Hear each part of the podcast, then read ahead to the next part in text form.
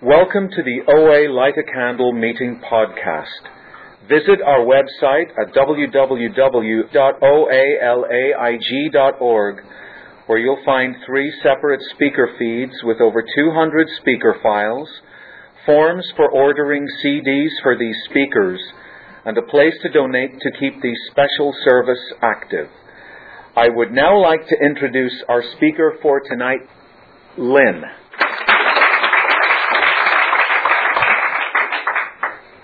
Hi, I'm Lynn. I'm a compulsive overeater. Hi. And I have pictures. First, congratulations to the chip taker. Happy birthday and welcome to the newcomers. I just want to share that this is my story, my experience, and yours might be the same or different, and neither of it's good or bad or right or wrong. It is what it is. So um, I just want to get that out there.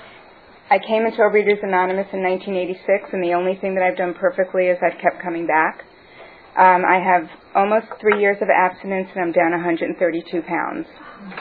So, um, obviously, there were 21 years that I kept coming back and did not have physical recovery. So, and I'll get to that, but a lot happened in that 21 years. So, um, anyway, I grew up in back in the East Coast, New York. My dad was a kosher butcher. I was brought up in a Jewish middle class conservative household, and I learned how to eat because that's how my dad and my mom ate. My dad was a hundred pounder and always heavy, and my mom was always in the 50 pound range. And we ate a lot of meat. That's what we did. And I was overweight my entire life as a, a baby and, and as a, you know, an adolescent and a teenager and an adult. My dad would, you know, if I was hungry, go put a frankfurter on the barbecue. You know, that's what I would have as a snack. Um, for lunch, my dad would or my mom would um, make a sandwich of salami that was like over an inch thick. I wanted peanut butter and jelly like the rest of the kids, but they thought that was fattening. So instead, I got salami sandwiches. Uh, birthday cake was fattening, you know, uh, so have roast beef. So there was a lot of meat in my family, obviously, and um, which contributed to my weight as well as I. I remember catching my dad sneak eating a few times, and I remember the shame I felt for him. But it taught me that it's not okay to eat in front of people, so go ahead and do it when nobody's around so nobody will know. So that's how I learned how to sneak eat. That he taught me that. He died of this disease uh, in 1995. He went off to work one day and had a fatal massive heart attack. I knew he was going to have a heart attack someday. I just didn't know that the one would be fatal, you know.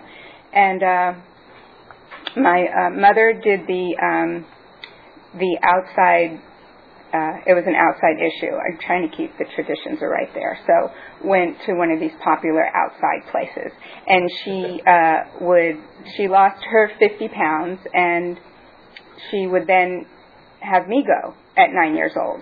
So now instead of bringing for lunch an inch salami sandwiches, I'm bringing a little Tupperware with tuna in it, roasted peppers, no mayonnaise, you know, and some whatever. I don't even know what was in it. In it, but again, it, my food was different than everybody else's. So the shame one more time. So I had so much shame around food. That's how I was brought up. So, you know, I don't wonder how I became a compulsive overeater. That was just my lot in life. That was just my family. Um, I have a brother who, in in my humble opinion, has this disease, and um, his weight is is up right now, and he goes up and down and up and down, and um, we all have it. We all just have it.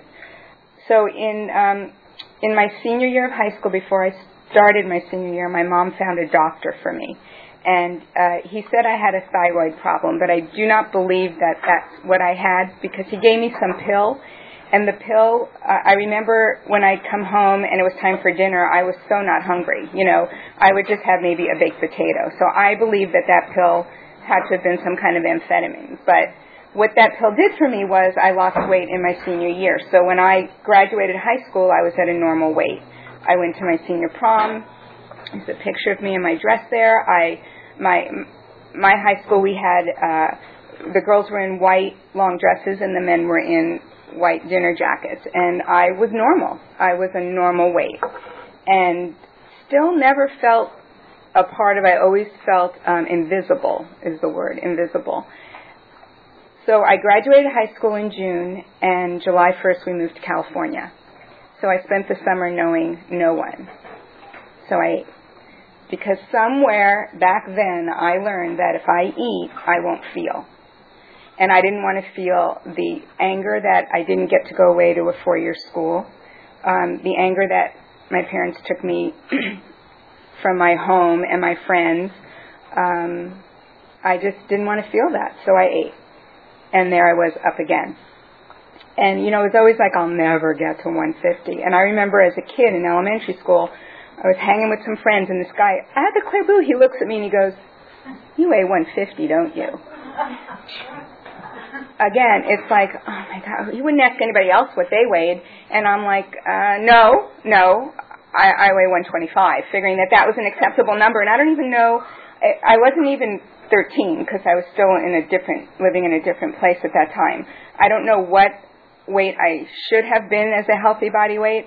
I just threw out a number. Um, I just knew that that I was heavy, and he was noticing, and he was telling everybody, and you know the embarrassment and the shame one more time, and shame of being who I was, you know, not accepting of who I was, and it also taught me that when my weight is up, I don't like myself very much, and that's because I don't feel other people like me. So all this old stuff that we learn by the way we're treated as kids. Um, so anyway, we came back here, and I gained weight, and um, when I was around 21, my mother, you know, God bless her, she was always trying to find something to help me. She found another doctor, and this this guy was telling me he was giving me amphetamines, and it worked, and it worked, and I lost a bunch of weight, and uh, I was, I think I, you know, hard to remember the numbers, but I must have gotten started at like 160, got down to 140. I don't know. I don't remember the the whole amount of numbers, but I know um, I got down to normal, and then uh, I couldn't. You know, the pill stopped working, and I picked up the food again. And then instead of like being at 160, I was like 175, and I'm never, ever, ever going to get to 200. I know it, and got to 200.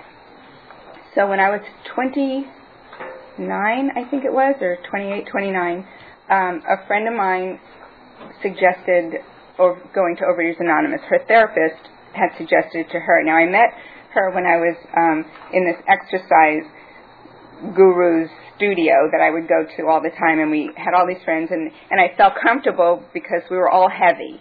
And um, she also smoked a lot of dope, and she was my smoking buddy and my binge buddy. And so we, um, her, her therapist said, suggested it, and I knew nothing about 12 steps, nothing. I knew my mom worked uh, as a business in a business management firm, and she had a client, and I remember her going to a party for somebody who was in AA and was celebrating a birthday and got a cake. I remember that but I didn't know anything about OA or if there were cakes or not cakes or whatever. So I said that, um, sure, why not? You know, I'll try anything. I tried so many outside issues prior to that, you know, um, food plans and whatever. They everything I tried, and my belief is everything works if you deal with what's going on in here and in here. Um, any food plan will work. So she, her and I went to our first meeting in February of 1986, and we left my house. I was living in Glendale at the time, and we put the Pepsis in the freezer. We lit, we packed the pipe, put it in the glove compartment, and went off to our meeting. And there was like over 200 people in this room. And we walked in, and I didn't know that there was a newcomers meeting before, so we got there just before the meeting started. And I saw everybody was hugging each other, and everybody knew each other. Now, again, I always felt different in high school, and I had a group of friends, but it was a very small circle of friends. I was not, you know, the popular kid, and I was looking around, and everybody knew each other and hugged each other and loved each other, and I just I saw something here in these rooms that was really missing in my life. So we sat down, and you know, I I don't know if this is what I heard, but this is what I my head says I heard that this speaker talked about how she had been in jail and um, for manslaughter or something. And you know, my head's going. I grew up in a you know, Jewish middle class household in a nice area in New York, and I don't know murderers. I don't know any of you people. I have no idea what's going on in these rooms, but you know, when it was over, you know, this one was hugging this one, and this one was hugging this one. And I said, let's go to coffee, and there was just something there. So when we left, we got in my car, we lit the pipe, picked up the Chinese food, went back to my house, and I said to her, "Are you are you going back?" And she said, "No way." And I'm like, "Well, I don't know. I think I might. I think I, I might go back." Now, um, I don't remember hearing anything about God. Now, my my upbringing was, God bless my mother. If I if if we weren't all good people, God was going to punish us. That's what I was taught. And I always tell this story when um, I speak because it's a great, just an example of what I had to deal with. Um, I had just gotten a new car, and it was the High Holy Days. It was Yom Kippur, and my parents uh, were going to synagogue, and my mom said, "Are you going?" And I'm like, "No, no, I'm to just stay home and watch soap operas." And you know, my mom was like, "You know, Lynn, God's to punish you." Now, I brought it, you know, being brought up when my dad's store was closed for a holiday. I didn't go to school but I had to go to synagogue. So I just like, you know, if I didn't have to go to synagogue, I wasn't going to synagogue. So I said, yeah, well, whatever. And the next day I left to go to school. I was going to community college at the time, and my uh, new car was sitting on the sidewalk. It had been hit. And I came in the house and I was all upset, and my mom said, see, if you would have gone to synagogue yesterday. Now, again, this is just an example. So, you know, my fear, I had a big fear of God if I wasn't the good little girl. So when, when I didn't hear God that first day I came in here, but um, it was really, step two was really, really hard for me. Really hard. And I, to this day, I, I still have these old tapes that go in my head about that, you know, if I don't if I'm not perfect, God's going to punish me, or what did that person do so wrong that God's punishing them? And and th- that's just old tapes. That's not that's not the truth. So anyway, so I said I was going to come back, and um, it took me two weeks, but I did, and I went to uh, a Monday night meeting in Burbank, and it was on March 10th, 1986, and that was my first day of abstinence. And I got a sponsor because they told me to and the woman, um, she stood up and she had lost 90 pounds, and um, she still had quite a bit to lose, but I at that time was 210, so obviously I did get over 200 pounds.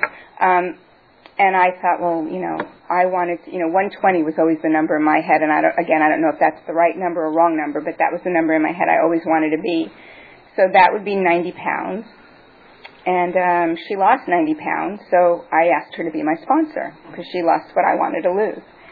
And we never really got into the big book or the 12 and 12. But what we did do was we met for coffee and we met for meals and we um, had a group of us that would meet for dinner before that Friday night meeting and then we'd go for coffee afterwards and then on Saturday morning we'd go to the 10 o'clock in Burbank and then go to lunch afterwards and um, if there was a nighttime meeting, we would go to dinner before, and that's what I needed at the time. And in my first uh, six months, I lost 60 pounds. And I remember I wanted to take a chip at the 100 pounder meeting in Reseda, and at that time, you had to be a 100 pounder to take a chip or to pitch or to speak. And I thought, well, that would mean I'd need to be 110. And I thought that that probably was a little low for me. So I decided to up my top weight 10 pounds. And I didn't tell my sponsor. So therefore, the principle of honesty, which is in step one, was like not even working for me and kind of gives you an insight as to why my first 21 years in this program didn't work for me. you know, so I upped my, my weight 10 pounds and, um, so that I could take chips at the 100 pounder meeting. Then uh, they also suggest that you don't get into a relationship in your first year, and so I did. And he was a an addict alcoholic um, at the time, I guess, in recovery, and uh, it was going good for a little bit, and then it didn't. Um, his dad died, and he started using, and um, and he wasn't the right person for me. But you know what? No one, you know, I never had a boyfriend, and no one really asked me out, and I got attention, so you know I did. I, I went out with him, and uh, we would break up a lot and get back together, and um, and go to meetings together, and then not go to meetings together, and sit in separate corners at meetings, and it was like being in high school and you broke up with your boyfriend. It was horrid.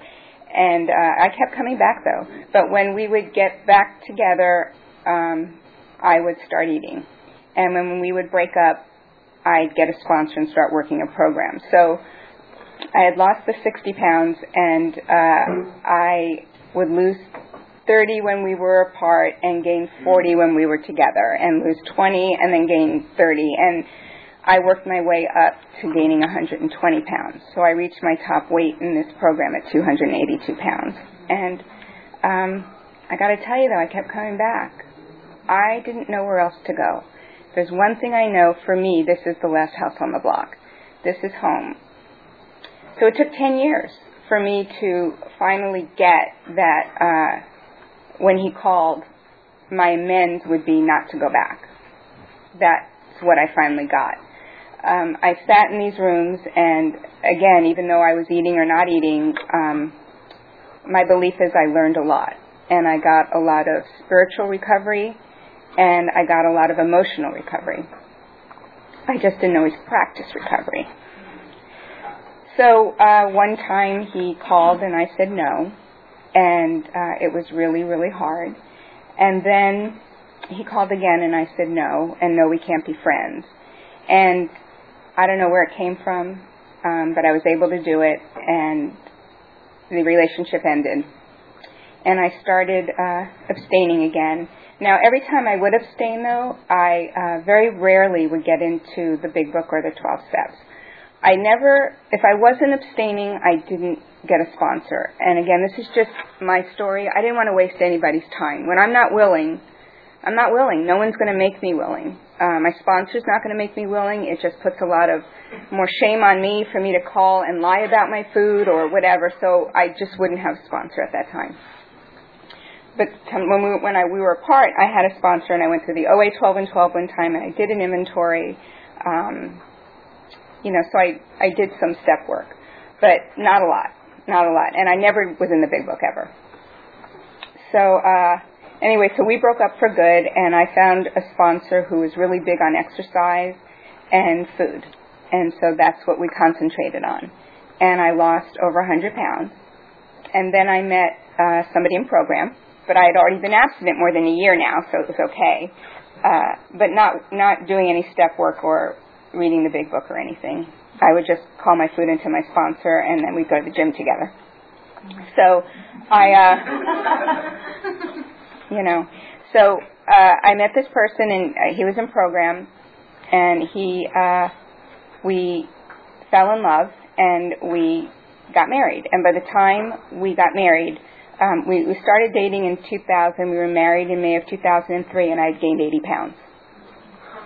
So, you know, and I was really, all I wanted to do was be married. That's all I wanted. And, uh, he, um, God bless him, he was fabulous. He, you know, worked a good Al Anon program. But, um, I was really happy with my life. But I only knew to eat when I had feelings, whether they were happy feelings or whether they were sad feelings or negative feelings. It didn't, it didn't matter. I only knew how to pick up the food. And so that's what I did. And uh, kept coming back, kept coming to these rooms. Oh, during that time, I was coming as uh, mostly as his wife because you know I, I I felt worthy. You know, I just on my own I didn't feel worthy. So uh, I continued to eat, and um, we really did have a happy marriage. I, you know, just because I was eating didn't mean I didn't have a happy marriage. But uh, sometime in 2000 and the end of 2005, I was mi- really miserable about my food, and um, I asked somebody to sponsor me, and she had me in the doctor's opinion immediately. And that was October of 2005, and I got abstinent. And January 7th, 2006, I went to take my 90 day chip. And I had lost some weight, and I came home and found out my husband had passed away. And uh, so it was almost five years ago. So I was in shock, I mean, obviously. And then um, two months into it, I was on a business trip, and God bless my work. They just kept trying to distract me, so they would send me on business trips, send me away. And I was in Vegas. Um, I worked for a movie company, and we were there for the uh, theater chains. And when you registered, you got a goodie bag, and literally it was a goodie bag. And inside was concession candy.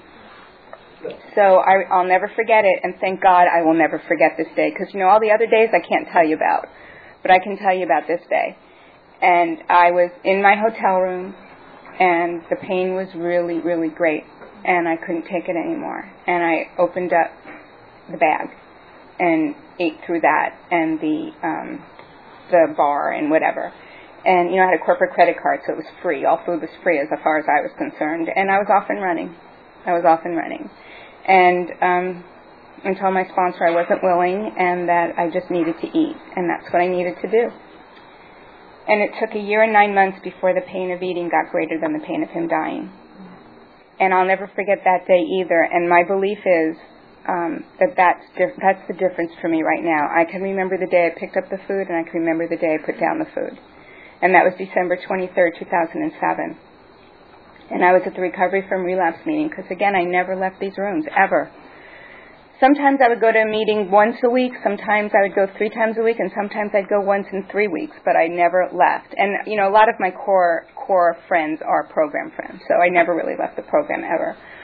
So anyway, um, I uh, I remember coming going up to this person who uh, I knew she was a relapser and she was a hundred pounder and she had been in recovery for a long time and lost you know lost her weight. And I went up to her and I just said I can't stop eating. And she said well um, how about if you go home and you write ten things you forgive yourself for and ten things you forgive your husband for and then call me? And I said okay and so I did. And, you know, coming around for 21 years and not getting it and not being an example and having all that shame that I grew up with and had in this room, a lot of shame, I had to forgive myself for that and learn that this was just my path. And then um, she was a smart woman. She was a real smart woman. And then forgiving my husband for, um, you know, for leaving me. So I did that and I called her and I read it to her and she agreed to sponsor me. And she immediately got me into the AA 12 and 12. Now I had I had the book. I've had the book for a really long time. Whenever I'd pick it up and I would read the steps, it just I just kept hearing, you know, that wah wah wah wah wah. I'm reading these words and I have no idea what they're saying. They really were a foreign language to me, and I I don't I, obviously because I just wasn't ready to hear them. That's you know what I've learned. But at the time, I just like I don't know what they're saying, and it's not that I didn't have a problem substituting the word food for alcohol. I literally just would read these words and just not understand what they're saying. So when she said she's going to take me through the AA 12 and 12, I was a little intimidated. But you know what? I was ready. I was ready, and she did. And I did the fourth step in the big book with the columns, and you know, in my part, and you know, my defects, and um, my amends, and uh, I went through all 12 steps, and it, it took a while.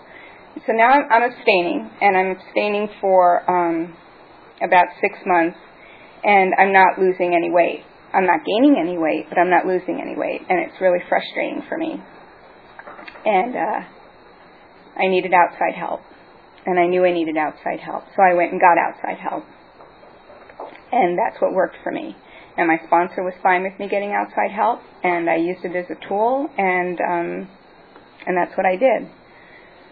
So when I was around the ninth step, I think my sponsor went into relapse, and um, I begged her. I said, "Please don't drop me, please," because she, whenever I called her, she knew exactly what to say to me. There was just this connection. And I understood that she was in relapse, but you know, my belief is she still had something to share. She still had something to give to me. I knew it, and I said, just please don't don't let go of me until I finish going through the 12 steps, and I promise you I'll find another sponsor. And so she agreed, and we went through the first 12 steps, you know, went through the rest of the steps, and then, um, and then I, you know, I'd call her once a week, or you know, I'd call her and she wouldn't answer the phone, and and that was kind of working for me because I didn't have to be accountable, and I was kind of liking it for a while. And then I realized that that wasn't really a good thing for me, that I needed to be accountable. And, um, and I knew that in order to keep what I had, um, it was contingent on the maintenance of my spiritual condition. So I looked for a sponsor who I knew was very, very spiritual. And she's um, a grandmother, and I knew she was loving, and uh, I was good friends with her husband, who he too had passed away, so she had the whole widowhood thing going and um, and she's been sponsoring me ever since.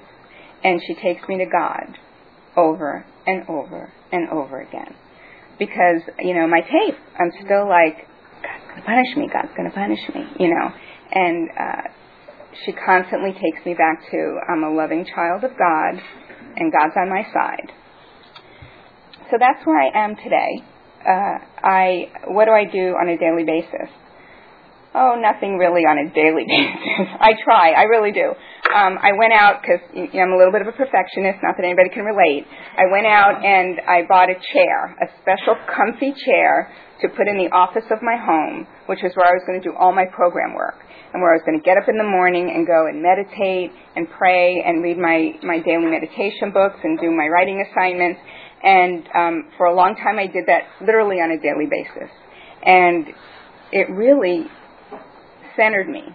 I was telling Walter that I don't feel real centered. Well, that's part of the reason is I'm not doing this on a regular basis. But anyway, so I I do um, occasionally meditate um, and pray. I do my writing assignments. I have a sponsor, and I sponsor. I don't. My time. Um, I work. I've been in my company for 30 years, and they've seen me obviously grow up and. Um, and I still got to tell you, there are some days where I think they're going to find out that I don't know what I'm doing. You know, I started as an assistant, and I'm now an executive director, but they're going to find out one day, and they're going to fire me.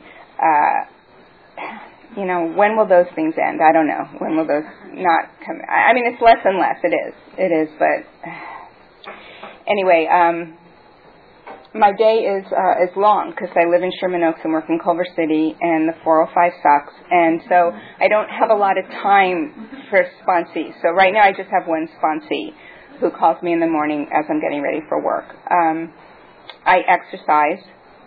Again, I had to forgive myself for not going every day because I used to just beat myself up. Oh, you didn't go today. Oh, you didn't go today, and then pretty soon I wasn't going at all. So today I know that some weeks I go three times, some weeks I go five, some weeks I go one, some weeks I don't go. It is what it is. I'm really working on accepting who I am today and liking myself today. And I got to tell you, it's a lot easier liking myself at 150 pounds than it was at 282 pounds. Um, so, and and that's just the way it is. Um, I really don't like myself at that weight. Um, I uh, it weight loss has brought up a spending issue because I buy a lot of clothes. Some of it you have to because you can't wear what you wore. But um I'm a spender and uh and it's easy for me, you know, if I don't want to eat, I'll go to the store. And so one day at a time I haven't been spending. And it's not easy, but it, it you know, it is what it is. I, I have a food plan and uh oh, doctor's opinion. When I started working with the sponsor, and she had me read Doctor's Opinion again, and for the thousandth time, that's where I read and I heard about the phenomenon of craving. And I said, okay, what is it that takes you out? And it's the white flour. I mean, give me a quesadilla and I go into, it's like having a joint. You know, I like being put into a coma. I'm not a speed freak. I like the coma stuff. So um, one day at a time, I don't do any white processed foods, flour, sugar, whatever. And I got to tell you, in the beginning it was a little difficult, but now I am so grateful. It's natural for me now. I went on a business trip 10 days in Cancun and I worked. Not ah, yes, it was hard work, but I was in Cancun with all this Mexican food and I did not was not even tempted with any of the flour stuff. Um, I don't really do bread. I don't do bread. Not really. I don't do bread. Um, I have some whole grain crackers or whole grain pasta. But I found that by not doing those foods, it doesn't set me up to eat. And uh, that that's a miracle. Uh, when I was in Cancun, it was like, oh my God, I don't want to eat. Now I don't even think about how I don't want to eat. It's just the way I live my life today. So my abstinence is three meals and two snacks, and my food plan is uh, no white stuff, one day at a time. And um, I think that's about what I do on a daily basis. I don't report my food because if I don't eat what I reported, I feel shame and then I lie and it just gets me going. So for, that doesn't work for me. My sponsee reports her food. She asks to do it and she does it. So you know, um, so I love about this program. There's uh, it it's the same program but works different ways. Um, a couple weeks ago, I went to my 35th high school reunion, and uh, I felt invisible one more time. And I looked damn good, but I felt invisible.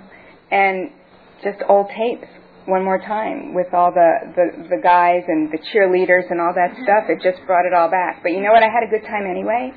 Had a good time being back there. I was in New York in October. It's a great time to be there. I saw my old house. You know, I it was a small town. Went on you know the main street and the store. It was just great. I had a really good time, and I didn't have to pack a bath sheet because I used to always have to pack a bath sheet because I was in a hotel, and I knew that the towels wouldn't fit me, and I was sharing a room. I can't tell you the freedom I feel being at a normal, healthy body weight. Uh, I don't have to have two suitcases to carry on with the extra clothes because God forbid if my suitcase got stolen, what was I going to do? I wouldn't be able to find a lot of clothes. So today I just check all my baggage and then I can go buy clothes if it's So anyway, so that's you know that's been my path. Um, I love this program. It's taught me how to live. I wish everybody was in a 12-step program. I really do. Um, I live program today. It's ingrained in me. Uh, life sometimes gets in the way of my meetings, but I um, I get to at least one a week, and I give service where I can, and um, that's it. So I just for the newcomers, keep coming back. If anybody's been around for a while and struggling, just keep coming back. And I'm just grateful to be here. Thank you.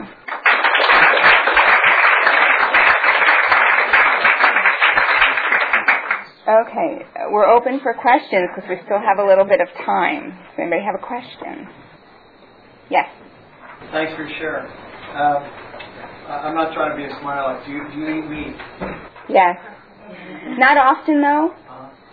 Not because I did so much of it. I just chicken and fish are healthier, but I actually am making a pot roast tomorrow. So yes. But you know, I, now I have to buy it. I didn't have to buy it when I was a kid but I do. thank you so much for your share. How has your um, concept of God changed? Oh, the question is how has my concept of God changed? For the most part, I believe that God is not a punishing God. Um, my mom has a lot of health problems, and every once in a while, I think, what did she do to deserve this? And she smoked. That's what she did. You know, that's what my sponsor reminds me that you know, um, um, I uh, I feel God's in my corner. Um, I feel God has taken care of me. A lot of very bizarre things happened around my husband's death, and I knew God was taking care of me. So um, that's how it's changed. I know God is there for me. How do you work on acceptance on a daily basis, especially around your husband's death? How do I work on acceptance on a daily basis? Well, one, when my husband died was when I learned the word powerless. Mm-hmm. I didn't know what really powerless was. And uh, I got that there was nothing I can do except accept, accept, accept. And I know that if I live in acceptance and turn my will and my life over to God, then I'm going to have a clean day, a real clean day. So um, I read acceptance a lot, and you know, it's just I know that that's what's going to make me feel better. Um, I don't like having the inner struggle. I don't like feeling that way anymore. I don't like having issues with people. So just like I don't want to make amends anymore, I keep my side of the street clean. Same thing. I just okay. There's what can I do about the situation? Check it out with my sponsor. If there's nothing I can do, I can either feel miserable or accept. And for the most part, I accept. But there are days I feel miserable.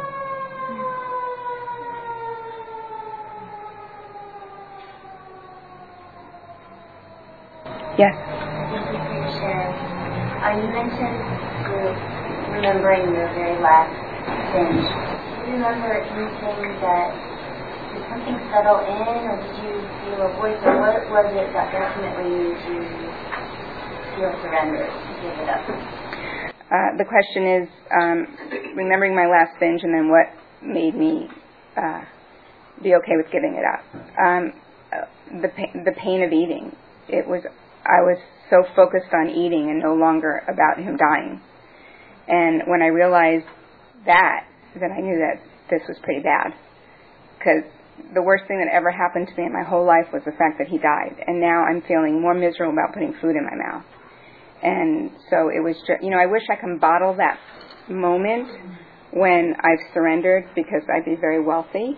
Because um, I, it, it, it came when I was ready, I guess. And it, it just did. Just like when I was ready to work the AA 12 and 12, it was there. So I had to go through what I went through. Yes. How do you go through the steps with your sponsee? Uh, how do I go through the steps with my sponsee? Um, the the sponsor that I had that took me through the AA 12 and 12, um, there were questions, and she sent them to me. So that's what I do. She's in the AA 12 and 12, and I have her read the step and then answer the questions, and then she'll come over to my house and read it, and we talk about it, and then she moves on to the next. What gave you the hope to keep coming back over those 21 years without the uh, recovery? What gave me the hope of keep coming back? Because there are people in these rooms that had it. And I kept hearing, you know, if I can have it, you can have it. And um, I, I couldn't believe that I was that special that it wouldn't work for me. Although there were days where, you know, I felt that I was unique. But you know, you hear in these rooms you're not. And so I just had hope that you know when I saw other people that got it, that I, you know, it, you know, I don't, I don't know who to somebody if you know if I can do this, anybody can do it. Um, it's the truth. Anybody can do it. It's just a matter of putting down the food and doing the work. And I just was never willing to do that. That's about it. Thank you.